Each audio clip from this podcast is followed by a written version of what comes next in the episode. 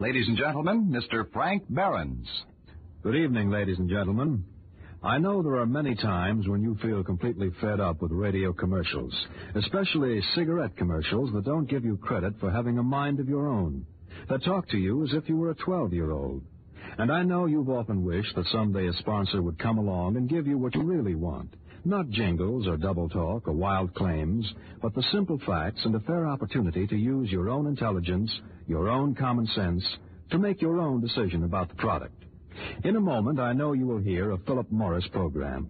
You will notice that at no time in that program will your intelligence be insulted by fictitious surveys or paid testimonials or song and dance sales talks. I'd like to make one thing clear. You hear all kinds of claims about honesty in advertising, all kinds of claims about the number of smokers who have switched to a particular cigarette. Now, the real fact, the true fact, is simply this. In the past three years, Philip Morris gained more smokers than all other leading brands combined. No other cigarette can make that statement. This outstanding record by Philip Morris is confirmed by the published estimates of Harry M. Wooten, consultant on the tobacco industry, and is based on the highest authority, official releases of the United States government. Thank you.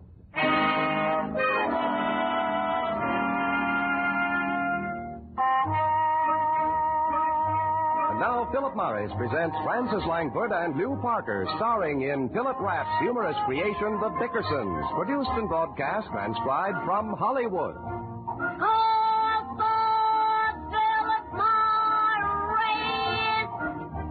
Call for Philip Morris.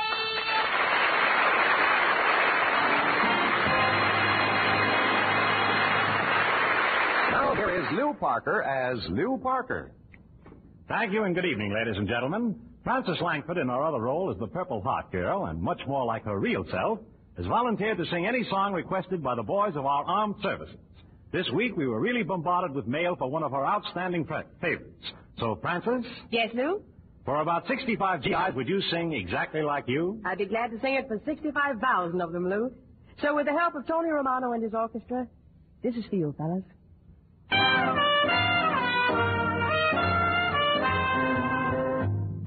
I know why I've waited, know why I've been blue.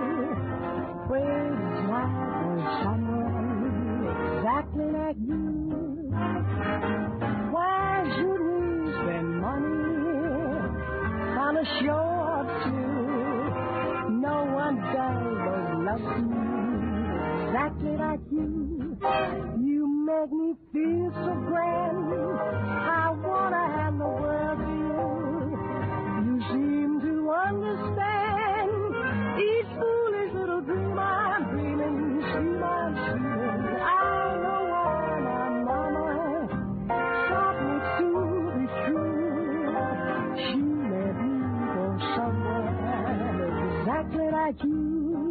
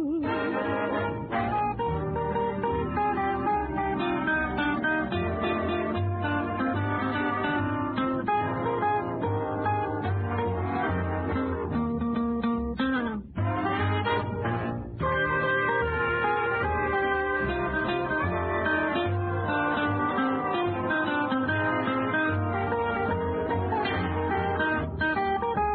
You make me feel so grand. I wanna have the world you. You seem to understand. Each foolish little dream I'm dreaming, dream I'm dreaming. I know why my mama taught me to be true. She made me want someone exactly like you. She made me want someone like you.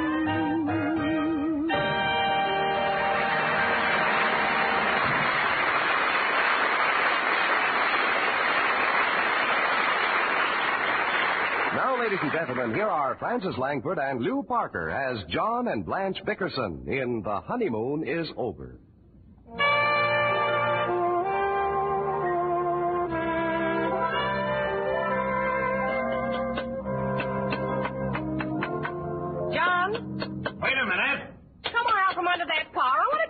you. John, What do you want, Blanche? where's Nature Boy? Who? The cat. I haven't seen him all morning. I think he's lost. He's not lost. He's under the car with me. Where? That black alley cat isn't ours. Nature Boy has a golden coat. That's him. I've been petting him. You've been wiping your hands on him. You ought to be ashamed of yourself, John Dickerson. Well, he had no business to come sniffing around while I was changing the brake fluid. Fine way you picked to spend your vacation. Under a car. I'm trying to fix it so we can go for a ride. I don't want to ride in this thing. You've got a whole week off from your job. Why don't you do something with it? What do you want me to do? Go down and collect your unemployment insurance. I can't do that. You know I'm getting paid while I'm on my vacation. Well, you're not getting as much as you'd get from the Unemployment Bureau. I can't help it. Why can't you quit your job for a week and collect? If I quit for a minute, they'd never take me back. Vacuum cleaner salesmen are a dime a dozen. Stop waving that oil can around. It's pouring all over the seat. Wipe it up, John. Okay, hand me that cat. You leave him alone. How much longer you going to be? I'm almost finished. Grab hold of that wire, will you, Blanche? This one? Yeah. Feel anything? No, why? Nothing. I just wanted to see if it was connected to the battery. Oh, take it easy. The battery is dead anyhow. Now, you're not going to get a new one. You've squandered enough money on this car. What are you talking about? The only things I bought in the last two years are a windshield wiper and a crank handle. If you didn't throw money away on all those fancy accessories, you could afford a decent car. Nothing wrong with this car. Anybody will tell you that 1932 was a great year for Essex. Better move, Blanche, unless you want to get this paint over you. Are you going to paint the tires? I have to. The tubes are showing through. John, if you take my advice, you'll trade this thing in. I'm not making any trades unless I can get a good deal. Well, how do you know you can't? Have you tried the smiling Irishman? I tried the sm- smiling Irishman. What'd he say? He didn't say anything. He laughed out loud. Because you're not a good salesman. I'll bet my brother-in-law Barney could make a good trade for you. Barney, Barney's a shrewd businessman. He can get things from people. you got plenty for me, all right. Wish you were more like him. Barney makes good everywhere he goes. Even when he was in the army, he worked himself up to a field marshal. He worked himself up to a buck private. How can you say that? You know very well we got word that he was made a field marshal. He was a private and he was court martialed. Not field marshal. Well, what's the difference? Court martial, field marshal. Stop wasting your time with that pile of junk and come in and have your lunch. Later. But your creamed anchovies are getting cold. I don't want any creamed anchovies. Throw 'em away. I will not. I've got a good mind to eat them myself. Fine. I get him, Detective. It's your fault. Hi, Blanche. Barney, how did you get in here? The front door was locked. I had a key made. What'd you do that for? For your own protection, Blanche, I always check my friends' apartments for prowlers when they're not home. Dollars? Yeah. And let me warn you, never hide money in the sugar bowl when you're not home, Blanche, because that's the first place a crook looks. How did you know I had money in the sugar bowl? I just guessed it. Well, it's only four dollars. 365. Blanche, have you decided yet where you're going to spend John's vacation? Not yet. Why? Well, I'm in the real estate business now, you know. No, I didn't know that. Oh, just a few exclusive summer rentals. I'm the sole agent for Leo Goosby's Summer Cottage. Have you ever seen it? No? It would be perfect for you and John. Every modern convenience. Wood stove, oil lamps, and you don't have to go very far for water. It's right in the edge of a swamp. Oh, I heard it was near a lake. It was, but it dried up. They've got the most beautiful cactus there now. Well, Barney, I You don't can think- have the dump for $25 and I'll waive my commission. That is a bargain. But I don't know. John hates the country. He don't know what's good for him. The country's healthy, and the altitude might cure his snoring. Mm-hmm. You think so? I haven't slept a single night in four months. You sure look it. Believe me, you know, I'm thinking of your health, and I won't make a dime on the deal. Well, I know it would be good for John if he'd only try it, but how am I going to get him up there? Oh, that's easy. Get him to give you a driving lesson, and while you're driving, keep driving right up to the goosebees. Barney, you've got the most wonderful conniving brain. oh, it's nothing. I'll notify you that you're going up there. So long, Blanche. Thanks, Barney. Oh, um, by the way, Blanche, as long as you're going to be away for a week, do you mind if I use your apartment? What for? Well, you see, I'm throwing a big poker party tonight for the gang from the United Nations pool hall. Well, I don't think John would like it. Blanche, what he don't know won't hurt him. Besides, I'll cut you in on my poker winning. Well, I could use the money. How do you know you're going to win? We're using my cards.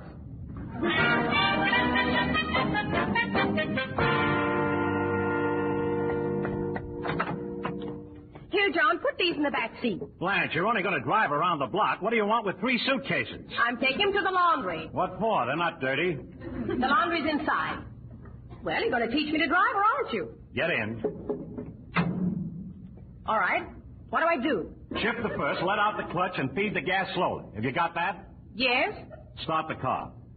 Seat's too far back. It's not too far back. But I can't see the radiator cap. Why do you want to see the radiator cap? How else can I aim it? You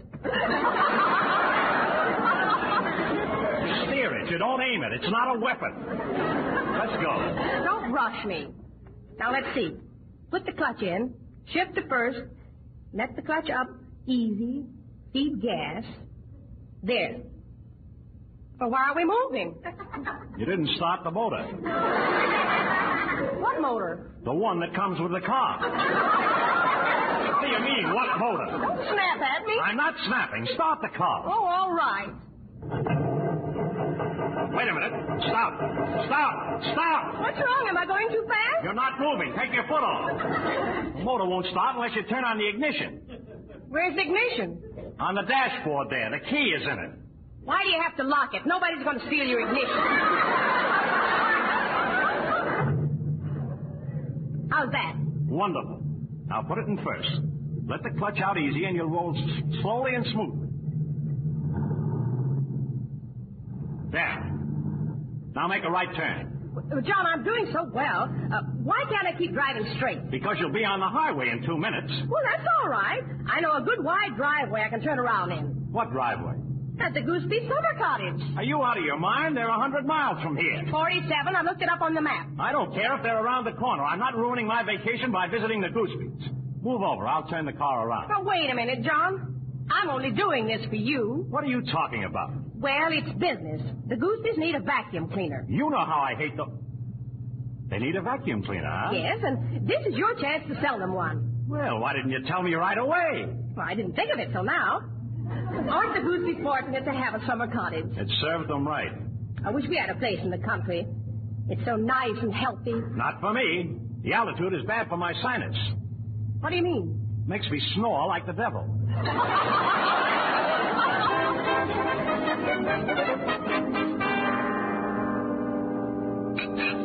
Leave the dishes on the sink, Blanche. You can wash them after you make the coffee.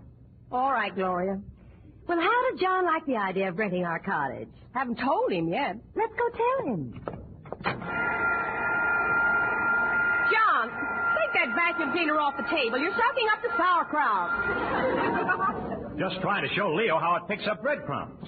I'm convinced. Now, I suppose you folks are anxious to see the rest of the house. Not particularly. Now, this Come cleaner... on, has a- Blanche. I'll show you around. You'll love the bathroom. It's just a short way down the road. Well, John, what do you think of my place? Lots of insects, huh? Oh, just mosquitoes. But when the rain stops, they go outside. you know, John, they don't build places like this anymore. This interior is solid beaver board. Where's the wall plug? I'd like to show you how this thing works. now, It's- please, please, Dickerson, not again. You're acting like a man that's trying to sell me a vacuum cleaner. Huh? You're a little late, old man. Last Friday, your brother-in-law sold me one wholesale. He did? Wait here a minute, Leo. Blanche! Blanche! What's wrong, John? Where did Bonnie get a vacuum cleaner? He borrowed ours last Thursday. Why? He sold it to Leo on Friday. Wonderful. Are you going to get into commission? I'm going to fracture his skull. Blanche, why did you tell me the Goosebees needed a vacuum cleaner? Well, it was the only way I could get you up here. What did I want to get up here for? John, I just wanted you to see the place. We're going to rent it for a week. Get in the car. Well, now, wait a minute, John. We can't leave now. Are you coming with me or not? John, listen to me, John. You can't drive home now. I wouldn't stay here for a million dollars. You said yourself the tires were so thin you could see the tube. Who cares? I've got a spare in the trunk. No, you haven't. I took it out to make room for the vacuum cleaner. Blanche, you didn't. We're 50 miles from home. Do you realize what could happen without a spare tire? What was that? I don't know, but I hope I'm shot.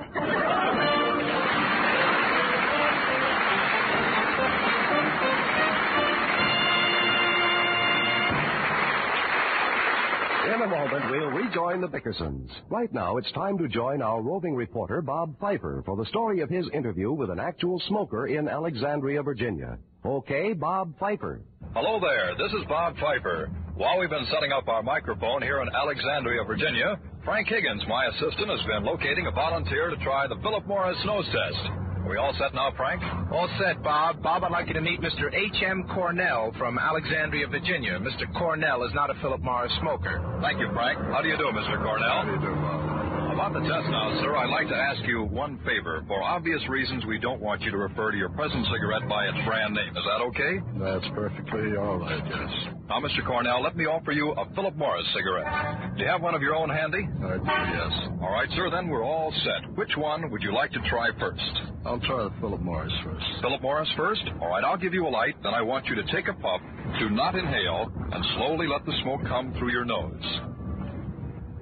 That's fine, Mr. Cornell. That was the Philip Morris first, right? That was right. Now let's try exactly the same test with your own cigarettes, which I notice is also one of the leading brands. Here's a light, sir. Remember, take a puff. Do not inhale. Slowly let the smoke come through your nose.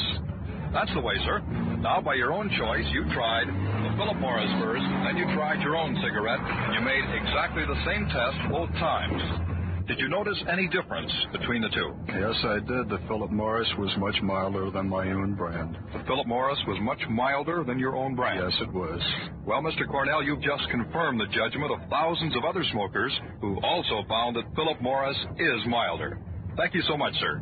Remember this the test you just heard is entirely voluntary, and no payment whatsoever is made for any statement in the interview. Yes, try this test. Believe in yourself. And you too will believe in Philip Morris, America's finest cigarette. And now, the Bickersons.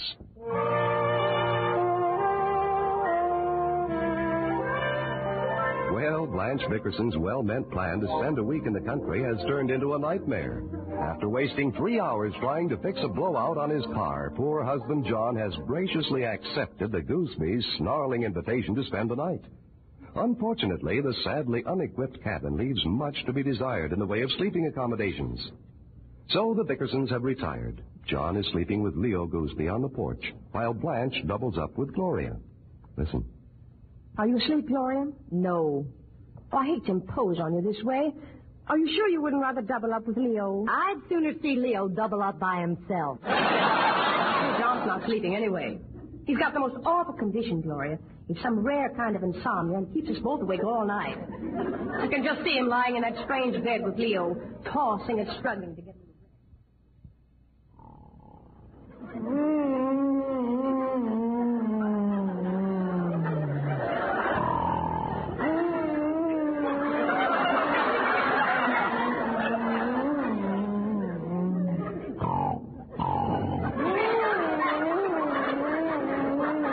You must be kidding.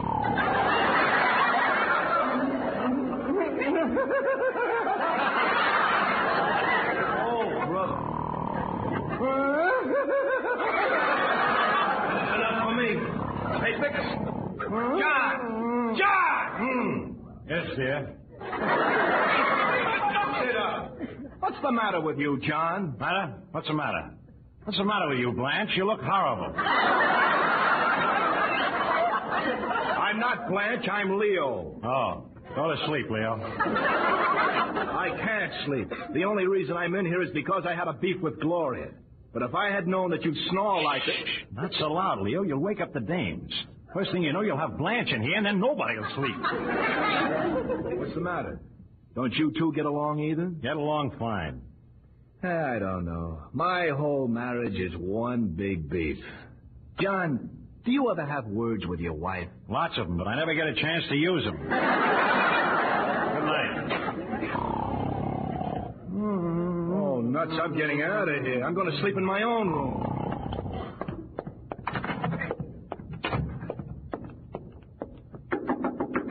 Who is it? It's me, Leo. I want to sleep in there. And Won't it be too crowded? You better go in with your husband, Blanche. He's blasting my ears off. Well, turn around while I put my robe on. I knew this setup was no good. Good night.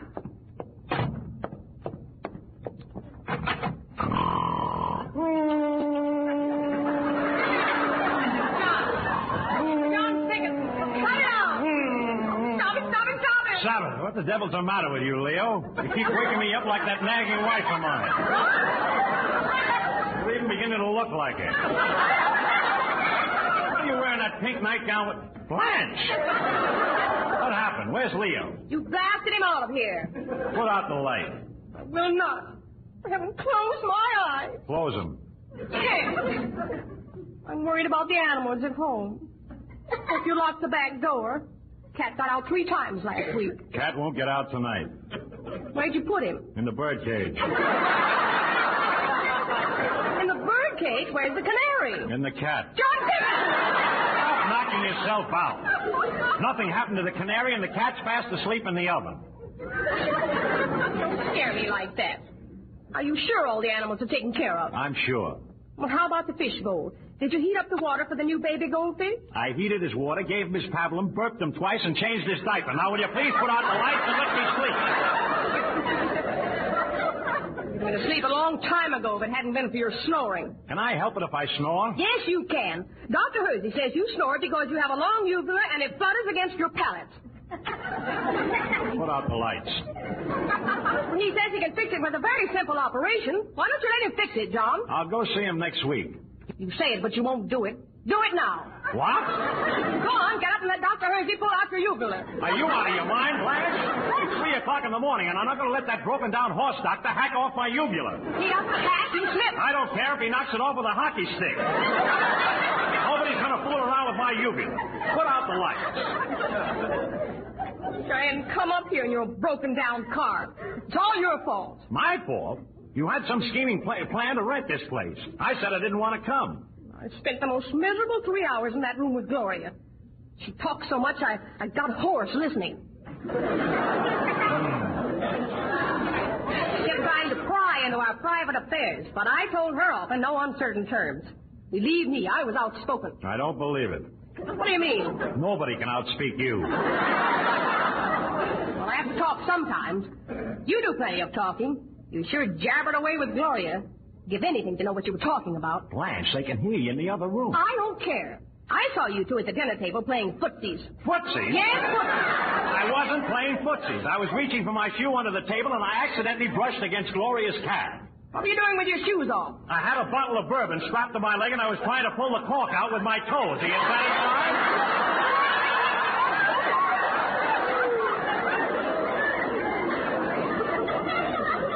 The gown that woman wore tonight. She ought to be arrested. But you loved it, didn't you? Now, don't start that.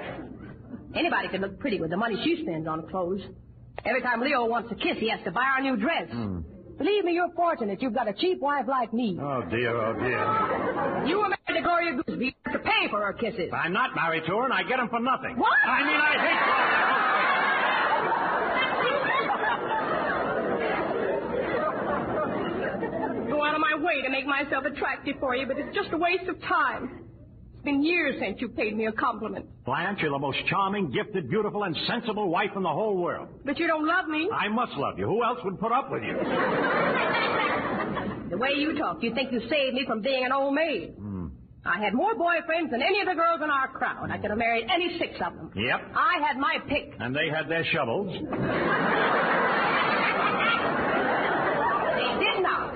They were the wealthiest, handsomest, most intelligent boys in town. Then why did you marry me? For spite. What'd you have to spite me for? It wasn't you. It was another man. Well, you killed two birds with one stone. All those promises you made. Before you married me, you told me you were well off. I was, but I didn't know it.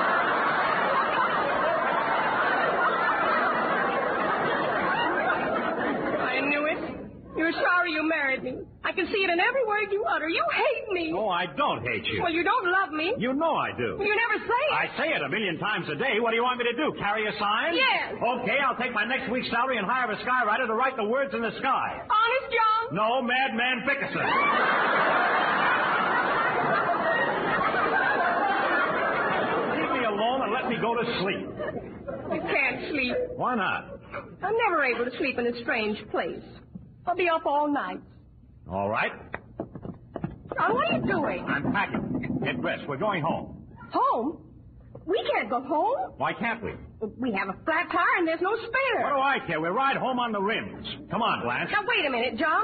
You're so tired you can't see straight. You might fall asleep at the wheel. Yeah. It's worth a try.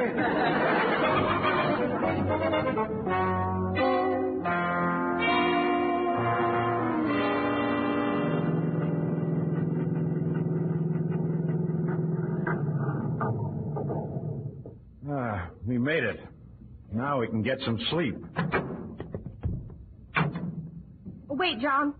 Before you go in the house, just answer one question. Do you love me? Oh, Blanche. Please, I've got to know. Do you love me, John? Yes, I love you. Now get the bags and let's go in. Wait a minute. Who left that light burning in the living room? I didn't. Must be prowlers. Prowlers? Yes. We better not go in there, John. Let's go to a hotel and sleep. They might be gone by the time we get back. If there's anyone in there, I'll take care of them. Give me that jack handle. No, wait, John. I might as well confess. I loaned the apartment to Barney for a poker game with a bunch of his pool room friends. What did you do that for? Don't scream at me. I didn't want to lend it to him. Barney talked me into it. He did, huh? Well, I'll take care of Barney and that bunch of bums. What are you going to do, John? I'm going to throw them out one by one. You stand here and start counting as they come flying out.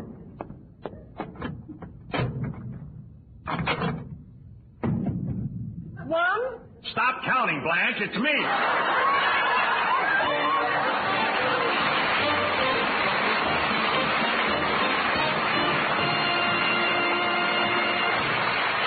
In a moment, Francis Langford and Lou Parker will return for a curtain call. But first, may I make a friendly suggestion? You've heard the Philip Morris nose test. You've heard that Philip Morris is less irritating. Why not try that test? we believe you will find that Philip Morris is not only less irritating, but also more enjoyable, smoother, better tasting than any other cigarette. And now, once again, here are John and Blanche Bickerson as Francis Langford and Lou Parker. Lou, before I forget, I've been meaning to invite you out to my house. Why don't you come over tomorrow and spend the day with us? Oh, thanks, Francis, but I can't make it tomorrow. You see, I've got a club meeting. Well, how about Thursday or Friday? Mm-mm, sorry, club meeting. Every day? Except Sunday and Monday. Well, what sort of a club is it, Lou? Well, just a bunch of fellas get together, we pay our dues, and then go home. Sounds weird. If you pay dues every day, you must really have a beautiful clubhouse. You should see it. It's called Hollywood Park. You're over in the neighborhood sometime. Drop in and see it. Good night, Lou. Good night, Francis. Good night, everyone.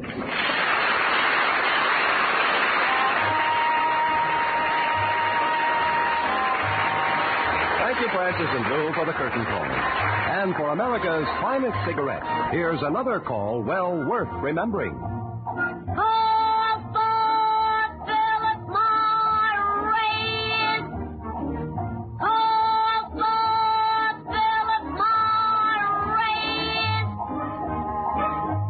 Be sure to listen next Tuesday night when Philip Morris again will present the Dickersons. And don't miss the Philip Morris Playhouse this coming Thursday night over this same station when Philip Morris will present The Front Page starring Lee Tracy. That's Thursday night for the Philip Morris Playhouse over CBS. In the meantime, don't forget to.